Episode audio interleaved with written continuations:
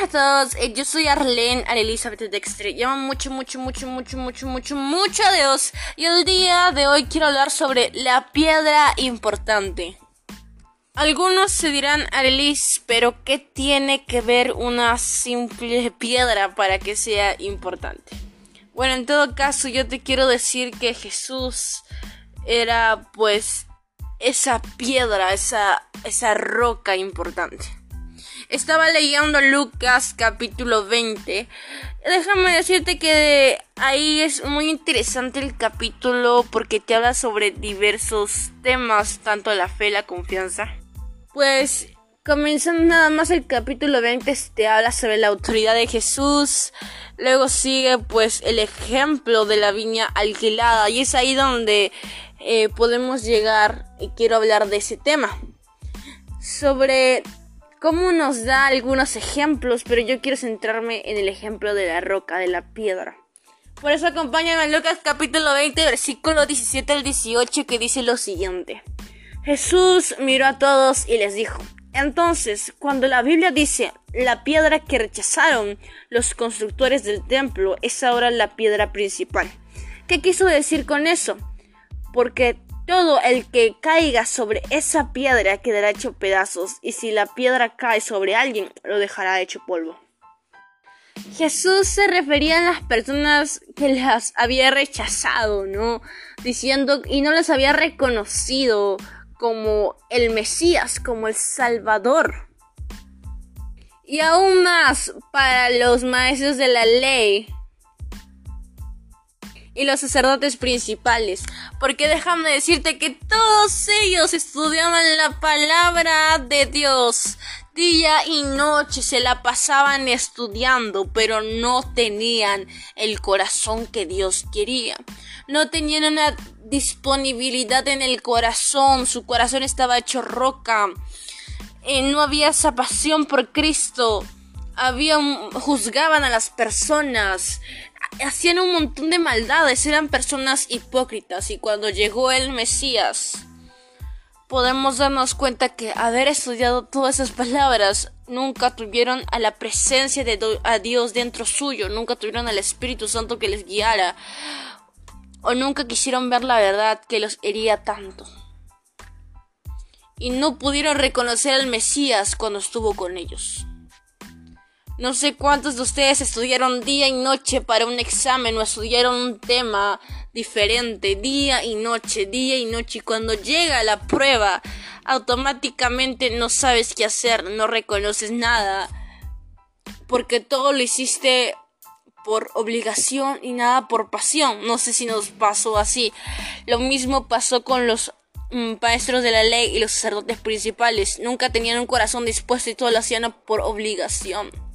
Y no solo eso, sino que también juzgaban a las personas, las trataban muy mal y hasta asesinaban a personas porque, según creían, estaba bien. Y pues, cuando vino Jesús, enseñó a no juzgar, se vio los milagros sobrenaturales en sus vidas y aún así no quisieron ver la realidad. Y lo rechazaron tanto hasta su propio pueblo rechazó a Jesús, y Jesús decía constantemente que el lugar donde el profeta pues nació, hasta en su propio lugar de nacimiento él es rechazado. Y Jesús lo decía en unos versículos bíblicos porque él también recibía rechazo por parte de su pueblo. Y no solo fue así, sino que cuando fue entregado a la cruz del Calvario, no solo lo traicionó su discípulo, también lo negaron, también lo dejaron a la hora de que fue llevado a ser crucificado.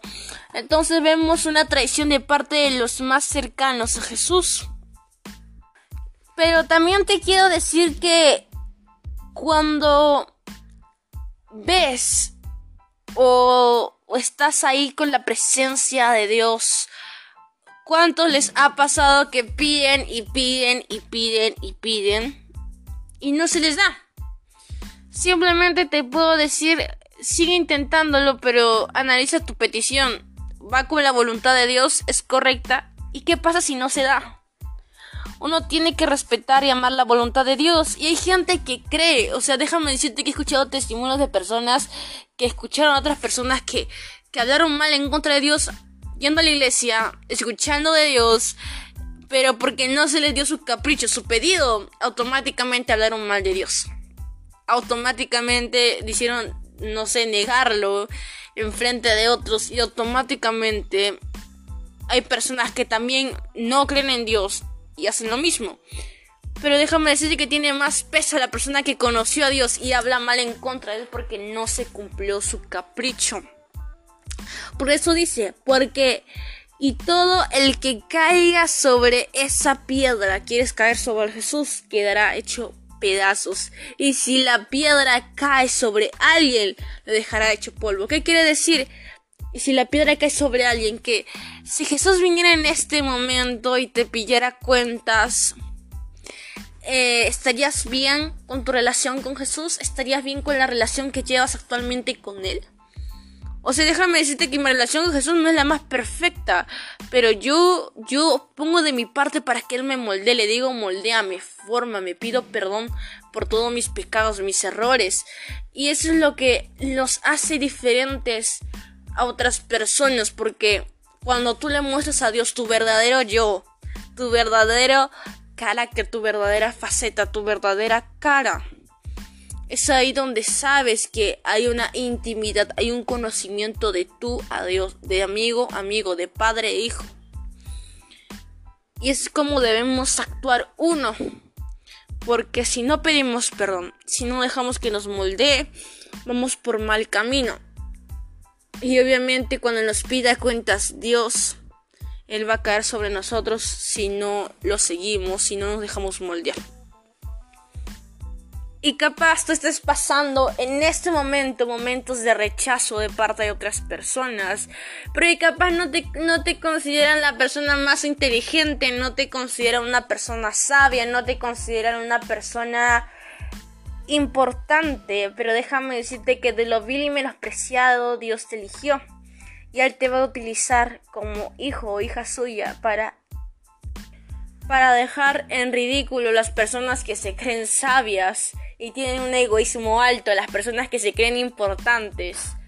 Si solamente te dejas guiar por Él, obedécelo y vas a ver cómo ver un cambio en tu vida, cómo Él te va a estar utilizando, te va a poner en un lugar importante, pero obviamente con el corazón que tú mereces estar.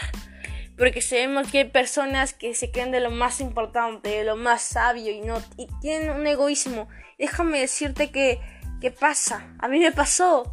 O sea, el egoísmo entra en tu vida, la soberbia, el orgullo, pero es de personas, de íntimos. Decir, ¿sabes qué?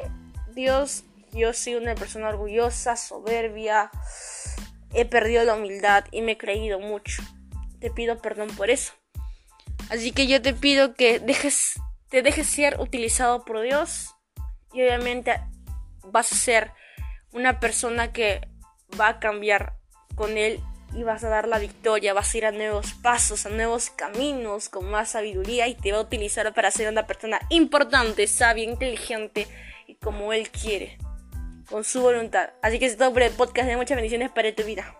Recuerda que tengo podcasts interesantes que puedes ir a escucharlos. No te olvides, estoy aquí para servirte.